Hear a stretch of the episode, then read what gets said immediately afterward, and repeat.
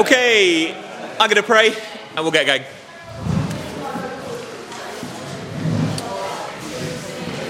Lord Jesus, everything we need is found in you. Uh, everything we are comes from you. And so we pray this morning that you would come to us, bless us, feed us, and teach us. Uh, this is your day, and we pray that we'd rejoice and be glad in it. Uh, we come empty handed, uh, resting on the goodness of your character alone. And so we ask for your blessing in your own name. Amen. Okay, so uh, keeping going on our series, thinking about Adam and Eve in exile. What does it mean to be men and women um, in a fallen world? Uh, we've been trying to trace through the Bible this idea of complementarity. We said the whole universe is made by God to, to be full of these complementary pairs sun and moon, um, land and sea, uh, night and day, and male and female. And what I want to do, uh, we've, we've, sort of zipped through the Old Testament. What I want to do um, this week is look at marriage, particularly, um, although not quite exclusively, in the New Testament. Um, this isn't, however, a series on marriage and relationships. So obviously, we're not going to get close to touching on everything the Bible has to say uh, about marriage, singleness, um, family, children, and all the rest of it. But I want to keep our kind of our, our eyes, if you like, on that big picture as we try and sort of walk through Scripture and see um, the complementarity of male and female. Uh, but let's start with singleness. Um, singleness is something that's not spoken about loads directly in the Old Testament. Um, but as we come to the New Testament, um, clearly there are changes, particularly changes in the people of God. That the gospel goes international, doesn't it? It's no longer primarily based about one nation, the nation of Israel. Uh, and so the, the structure of God's people, families, clans, tribes, um, even cities in the Old Testament, um, is no longer the structure for, for, for most of us today. Um, likewise, most of us don't live in countries that have the same kind of laws as Old Testament Israel did. In fact, those civil laws, as they call those national laws, um, don't bind us anymore. So when you read the Old Testament, you read laws about, I don't know, boundary markers or how you're meant to build your house, or they're not binding us anymore, uh, at least directly. directly. And what that means is that the gospel is no longer going, and the word of God is no longer going to one culture, as it basically is all the way through the Old Testament. More or less, I know you get Moabites coming in, and you know, there are some converts. Jonah goes off to um, to Nineveh, doesn't he? But more or less, the Old Testament is monocultural. Okay, it's all about the people of Israel, God's people in God's land. Whereas now, clearly, the gospel goes to the ends of the earth, and in the book of Acts, it sort of spreads out um, from Jerusalem. And therefore, difficult new questions uh, arise, um, even in this area of, of marriage. So, um, in, in uh, the letter to the Corinthians, Paul addresses the question well, what if I'm, I'm I'm already married, and then, and then I become a Christian, but my spouse hasn't. Maybe my wife hasn't. What, what do I do? Am I meant to, to leave her? Am I meant to stay with her? How does that work? That's just not a question the Old Testament addresses because it's almost an inconceivable question. Okay, you just don't marry a non Israelite, and everyone's an Israelite anyway. Uh, likewise, most. I, one of the things that's been really interesting this last term actually has been, um, and I think an exciting thing God has done at church, is brought people from all sorts of different cultures to Christchurch Central. They've all different language backgrounds, countries, nations. We're well into double figures now. And that means that um, when I make statements like, you know, we don't grow up in societies that, uh, I'm increasingly aware that actually maybe some of us have. so I, I, I, naturally think of England, which is where I grew up. Um, and when I think of the UK, it is very obvious that our society is, is nothing like ancient Israel in its structure. Uh, maybe you grew up in a, fam- in a society that is a bit closer to it, but very one of the most sort of obvious differences um, is that in Old Testament Israel, you grew up in households and you didn't leave that household until you got married. So if you didn't get married, you, you just didn't leave. So, particularly with daughters, they were always under the care of their father until they got married, at which point they'd be under the care, the protection, the provision of their new husband. So the whole idea of kind of a single person living on their own out there in the world is just, it's just is almost unimaginable in the Old Testament. Now, you get the odd tragedy, you get widows and orphans, obviously, but it, it's just not really a concept. Whereas, obviously, for us, it just is, isn't it? Like, loads of us, um, again, particularly if you grow up in the UK, you'd have got to 18 and just left home. Okay, to work or go to study or, you know, 16 years old, 18 years old, 21 years old, whatever it is. Now, it may be the case that our society would be in a better place if it was a bit more like Old Testament Israel, but the reality is it isn't. Okay, so I'm leaving aside the kind of what should society look like for now question, and just acknowledging that we live in a mess, messy world uh, where we don't conform to all the patterns of God's people in the Old Testament. And therefore, unsurprisingly, singleness is addressed directly in the New Testament in a way that it isn't in the Old. And hopefully, it goes without saying that singleness isn't an embarrassment, um, it's not seen as a failure, it's obviously not second class status. Uh, most obviously, Jesus was single, Paul was single. So the, you know, the two most significant characters in the New Testament uh, were single. Um, so if you've got a Bible, come with me to 1 Corinthians 7, please.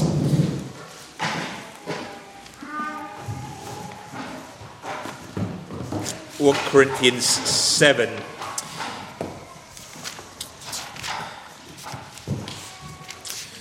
So Matthew, Mark, Luke, John, Acts, Romans, then 1 Corinthians. If you get to any of the other Ian's letters, you've gone, gone too far. 1 Corinthians 7.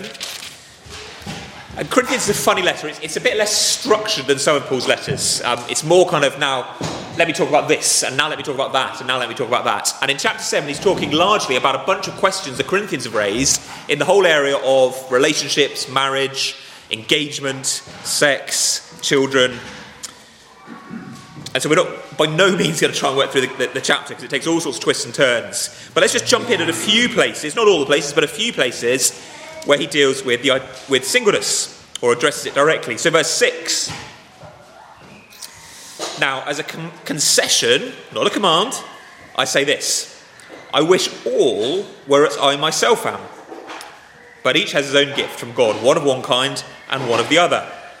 To the unmarried, okay, so single, and the widows, I say it's good for them to remain single as I am. But if they cannot exercise self control, they should marry, for it's better to marry than to burn with passion. So there you go. Paul says, Look, I, I think I, it's not a command, but I think it's good to stay single. Uh, you can even say, verse 7, I wish everyone was like I am. But we each have our different gifts. We're different, made differently. We've got different callings, different types of people. So, of course, if you want to get married, go for it. And equally, um, verse 9, if you can't exercise self control, marry. In other words, if you can't stay sexually pure as a single person, well, aim to get married. Um, or jump further down the chapter, verse 32. Yeah, why is Paul saying, I, I, you know, I reckon, frankly, I wish everyone was like me? Verse 32. I want you to be free from anxieties. The unmarried man is anxious about the things of the Lord, how to please the Lord. But the married man is anxious about worldly things, how to please his wife, and his interests are divided. And the unmarried or betrothed woman is anxious about the things of the Lord, how to be holy in body and spirit. But the married woman is anxious about worldly things, how to please her husband. It's the idea, you know, you're, you're split. If you're married, you, you, your heart's in two places your spouse and the Lord. If you're not married, you can be more single hearted. Uh, but, verse 35, I say this for your own benefit, not to lay any restraint upon you but to promote good order and secure your undivided devotion to the Lord. It's not a command, it's not better to be single. You know, I grew up in a world, that might seem strange to some of you, but the kind of world I was converted in and discipled in, it was definitely best to be single. If you can't hack it, okay, you can get married, but try and delay for as long as possible. It can cause all sorts of problems, you might imagine. Uh, but just the culture of the kind of, yeah, that, that's just the, the world I was, I was brought up in, I suppose, or not brought up, converted into. But Paul's, Paul's really not saying you have to get married or you have to stay single as if it's kind of better or worse. He's just saying, look, I, I think there are loads of advantages to singleness, single mindedness, all the rest of it. But totally okay to marry. So, verse 40, he ends his sort of thoughts on singleness. Yet, my judgment, she, this is an unmarried woman, is happier if she remains as she is.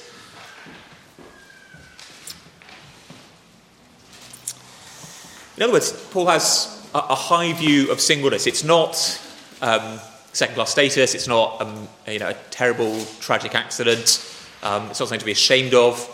Um, Paul sees that the, the blessings in being single. So, um, just round tables for, for five minutes or so. Think about church life. What would a church with a healthy attitude to singleness look like? Um, and, and, and think, try and think, I mean, think of the verse we just looked at, if that, if that helps. Well, I hope it does help. Um, but do feel free to go beyond that and think about some of the things we've seen, sort of big picture over the last few weeks as well. So, what would, what would a healthy attitude to singleness look like? What would we, yeah, what would we do? How do we talk about it? How do we act? That kind of thing. Five minutes, round tables, let's go.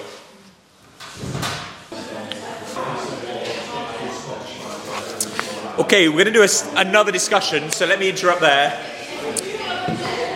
Um, so, terms of what a, what a healthy church culture of singleness would look like, let, me, let me suggest a few things, um, some which you, you, might have spoken about, some which you might not have done. Um, obviously, to, it's something to be celebrated, not denigrated. And it, it's good to accept as a fact that not everybody wants to get married. Okay, and, and that's okay. Um, sometimes there's a kind of assumption, oh, you, you know, I don't know, you're a man or a woman, you're not married, you like they must want to. Poor them. It, maybe they don't actually. some people are some people are happy, um, single, married, um, and that's fine. I suspect that's what Paul's getting at with the gift of singleness, gift of marriage language. It's a, it's a little bit tricky. Because um, obviously, if you're married, you can't say, "Well, I haven't got the gift of marriage, so I'm going to just leave my wife." So it's not a gift in the sense that you can, you know, if you don't think you've got it, you can ignore your status. But I think it probably is. I think it, yeah, I think it probably is the case that some people just have a, a sort of a, a God-given settledness with being um, with being single, and others don't. Um, so, um, so you acknowledge that someone not everyone wants to be married just because they're single, but equally, I think. Um, because of these verses we've looked at, sometimes we can be really uncaring towards people who are single who want to get married. Say, oh, you know, you know, you're, you're single. Paul says it's even better. Lucky you. Try not to get married, even though we're happily married. Um, and single people can be made to feel like almost guilty for, for wanting to be married. Whereas I don't think that should be the case at all. If you just look at those verses in 1 Corinthians 7, nothing else in the whole Bible, maybe you might draw that conclusion, although even that I think is pushing it. But as we've seen the whole sweep of Scripture, marriage is clearly a God given gift that many people desire. Now, um, it, it, may be that you or your friend or whatever isn't married and you'd like to be. Um, it's totally okay to pray that God would give you a spouse. Um, not to feel guilty for sort of having those, those feelings, those desires. Um, obviously, everyone who is now married wanted to get married, otherwise wouldn't be married. So, it, you know, it'd be pretty hypocritical for all the married people to be like, oh no, you should just you know, you shouldn't want to get married, you should be happy single. Um, yeah.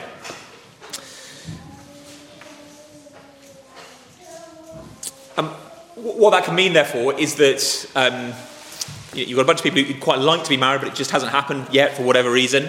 Um, what if you think, what are they lacking that they wouldn't um, be lacking if they were married, or what are they lacking um, that they wouldn't be lacking if we were set up maybe a bit more like God's people were in the Old Testament? And the very obvious answer is um, inclusion in family life. It can be incredibly lonely living on your own, particularly if you've sort of moved away from your, you know, your parents and the people you grew up with. You're living in a new city, maybe you're in a flat on your own or something. It can be incredibly isolated. So I think it, it probably is um, important for those of us um, who are married or perhaps have families and kids or whatever to have a particular eye out to those who are single and try and sort of include them into, into family life, if that's, again, if that's what they want. Not to patronise them, but just to make sure that they, they do have a family in the church. Um, because, again, for most of us, we're just not living in that situation where our, our um, word, biological family uh, are necessarily particularly around and about um, to care for us. Obviously, at the end of the day, everybody is single pre marriage, and over 50% of people who get married, end up single again at some point in their life. Um, see death, and then sadly, some marriages dissolve, um, divorce. And ultimately, marriage dissolves anyway at the resurrection, so it's not the ultimate thing. That is one thing we need to remember whether we're married or single. It is not the key that unlocks joy, happiness, satisfaction. It's all meant to be heading towards this great day uh, when Christ and his bride uh, are reunited. Um, I'm sure there's all sorts of other things to talk about, but if we do feedback from six tables, it's going to take all morning. So let's press on. Think a bit about marriage. Um, Genesis is set in the pattern, hasn't it? One man and one woman bound together in lifelong union. And even in the book of Genesis, we get distortion of that. We get polygamy, for example. Um, polygamy where one man marries one woman and then he marries another woman. So polygamy is, is a distortion. Polygamous marriages are still marriages, though. This, I just, this is a bit of a sort of side, sidebar, as it were. But it, I, I, think it's, it's, useful to understand this. Um, when Jacob marries Rachel and Leah, he is genuinely married to both of them because each of those marriages is one, married, one man married to one woman. So it's, it's, it's Jacob married to Rachel and Jacob married to Leah. It's not Jacob, Leah, and Rachel married in some sort of three or something like that. Do you see? So it's not like Rachel and Leah are, are together. So it's, it's a distortion. Okay, it's not good. um, but they are legit marriages.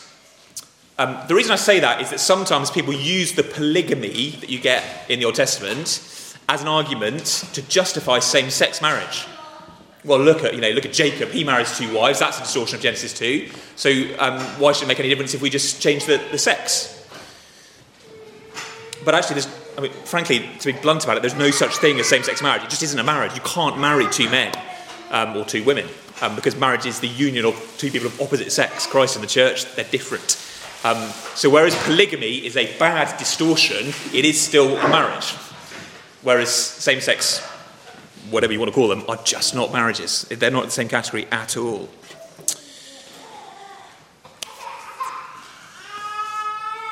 Um, obviously, there's loads of stuff we can say about marriage, endless books, but let's just look at these patterns.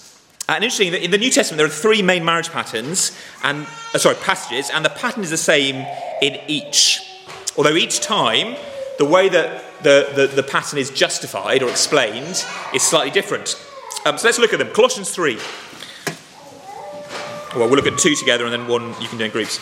Colossians 3. Galatians, Ephesians, Philippians, Colossians.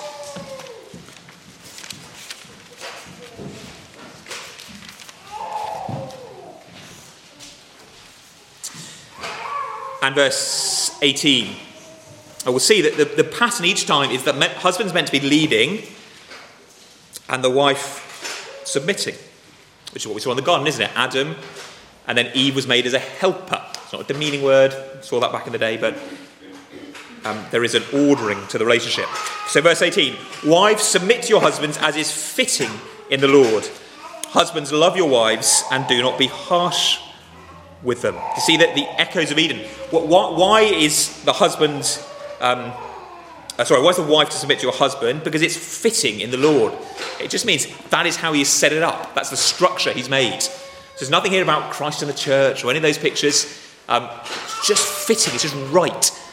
That's that's the good way uh, of living. And you see the, the, the warnings. Husbands, don't be harsh and domineering. Love your wives. Do not be harsh with them. Remember the threat in Eden, sorry, the curse in Eden, um, uh, where Eve was warned um, that from now on her husband, his desire, your desire before him, and he will rule over you. And we said there, it's not a, that's not a godly, you know, sacrificial leadership. The danger in a fallen world now is that some husbands will become domineering, like crushing your wife, kind of thing. No sympathy, no love, no gentleness, just submit. Equally, your desire, Eve is told, your desire will be for him. And we said that's a kind of, it's not a nice, oh, I love you, Adam. It's a kind of clawing, pulling him down kind of desire. And so that's counted, Colossians 3 submit to your husband, as is fitting. So there's the basic pattern. Um, flick on a few pages to 1 Peter 3. So get through um, Hebrews and James. Find 1 Peter. And the same pattern emerges again, this leadership submission pattern. So, beginning of chapter 3. Likewise, wives, be subject to your husbands, so that even if some of them don't obey the word, they may be won without a word by the conduct of their wives, when they see your respectful and pure conduct. Okay, again, be subject to your own husbands. Why? Well, here, it's evangelistic. Okay? Um, Peter is imagining uh, Christian women who are married to non Christian men. And as they live out their, you know, he's even saying you submit to your non Christian husband. And not if he forces you to sin, obviously, but the same pattern applies. It's not a special Christian thing, it's just how all marriages are meant to be. And when you live out that godly pattern, you're respectful conduct and pure conduct. So, wives are meant to respect their husband. That's another theme that comes up in um, Ephesians and, and 1 Peter. Then, God willing, it'll win him over, win him to the faith. Um, do not let your adorning be external, the braiding of hair, the putting on of gold jewellery, or the clothing you wear, but let your adorning be the hidden person of the heart with the imperishable beauty of a gentle and quiet spirit, which in God's sight is very precious. For this is how the holy women who hoped in God used to adorn themselves by submitting to their own husbands, as Sarah obeyed Abraham, calling him Lord. And you are her children if you do good and don't fear anything that is frightening. Um, I'm not going to pick all of that apart, but you see that the basic emphasis, your character is what counts here. And it's particularly sort of exegesis, don't, you know, not, not, not, um, not being totally concerned with what, you know, gold and flashy jewellery and amazing clothes and really sort of showing off externally, but the, the quiet spirit um, that, that loves and submits to our husband.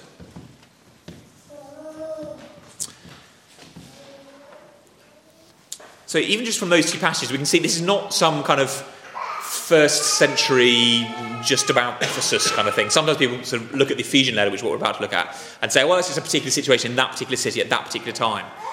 But actually, we've already seen it in Colossae uh, and in wherever Peter's writing to, people who are all over the place. Okay, they're, they're, they're scattered and they're just applying the pattern from Genesis. Okay, so it is not just a one passage thing in the New Testament.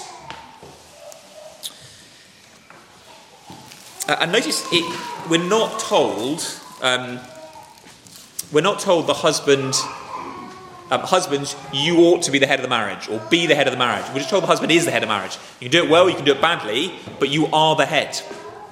And that takes us to Ephesians 5, which is the longest of these um, marriage passages and probably the one that gets used most at weddings and discussed the most because it's got the most detail.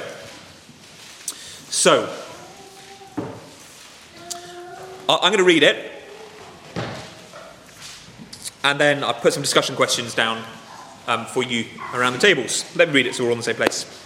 Ephesians 5.22 Wives, submit to your own husbands as to the Lord. For the husband is the head of the wife, even as Christ is the head of the church, his body, and is himself its Saviour. Now, as the church submits to Christ, so also wives should submit in everything to their husbands. Husbands, love your wives as Christ loved the church and gave himself up for her, that he might sanctify her, having cleansed her by the washing of water with the word, so that he might present the church to himself in splendour, without spot or wrinkle or any such thing, that she might be holy and without blemish. In the same way, husbands should love their wives as their own bodies. He who loves his wife loves himself. For no one ever hated his own flesh, but nourishes and cherishes it just as Christ does the church, because we're members of his body. Therefore, quoting Genesis, therefore a man shall leave his father and mother and hold fast to his wife, and the two shall become one flesh. This mystery is profound, and I'm saying that it refers to Christ and the church. However, let each of you love his wife as himself, and let the wife see that she respects her husband. So, um, round tables, over to you again. Um, three or four questions on Ephesians 5.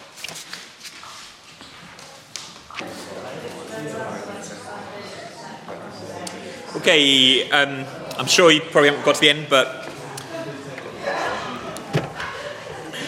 um, we need to draw things to a close. Um,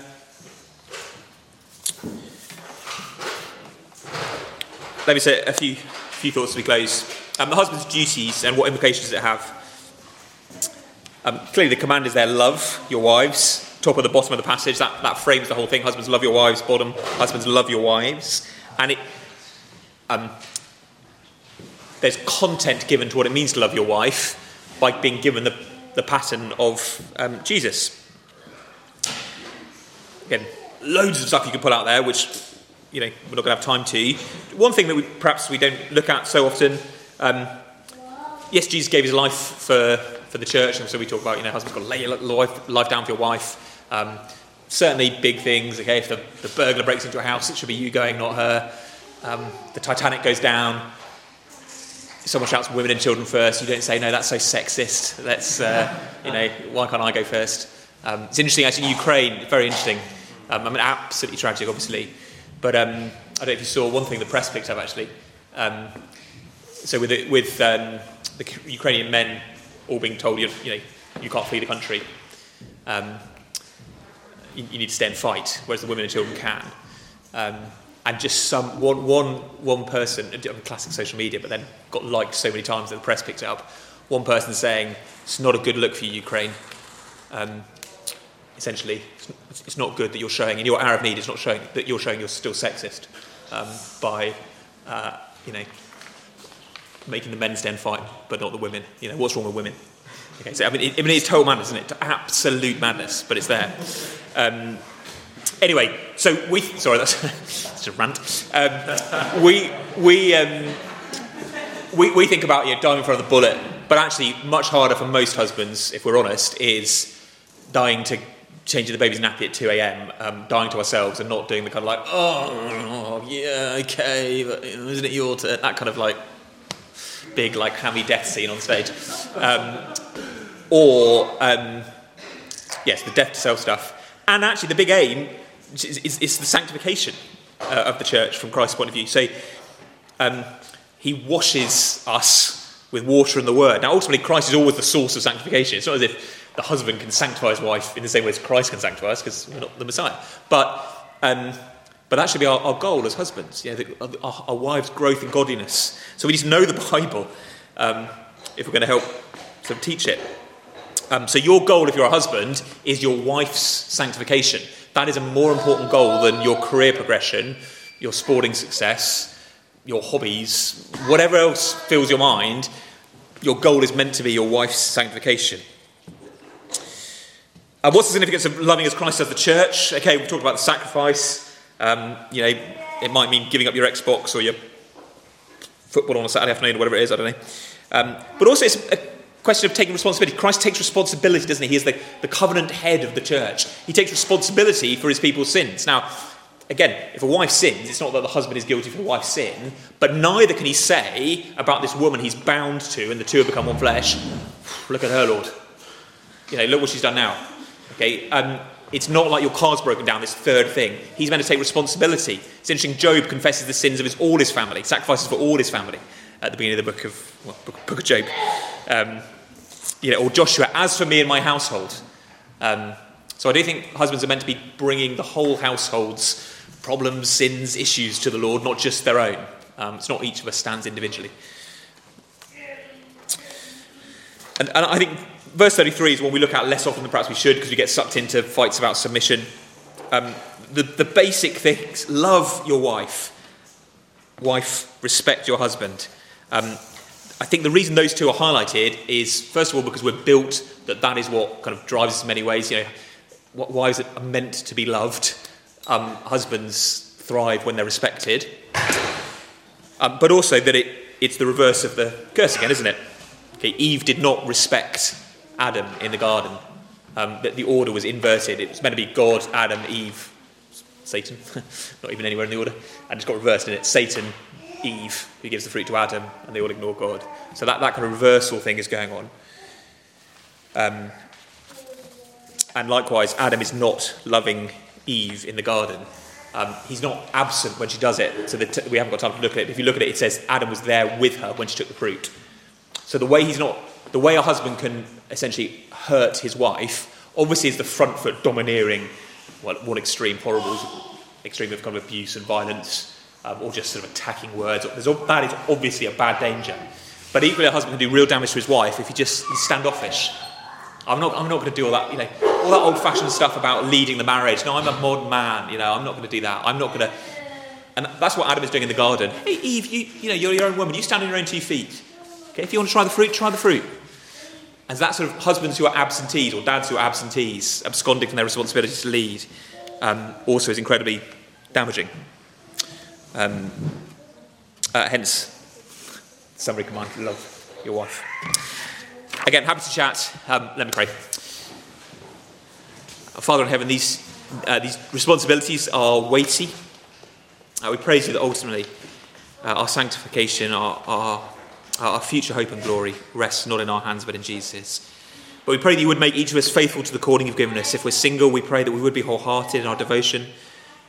Um, to the Lord. If we're married, we pray that we would, um, if husbands lovingly and sacrificially lead, uh, if wives um, respect uh, our husbands. We know we're married to sinners and we're sinners ourselves. And we pray you wouldn't let us invent excuses to wiggle off um, the duties you've given us. I pray for those um, uh, marriages where uh, one partner at the moment is not um, either not aware or just ignoring their duties, uh, and pray that um, uh, you would wake us up in those situations.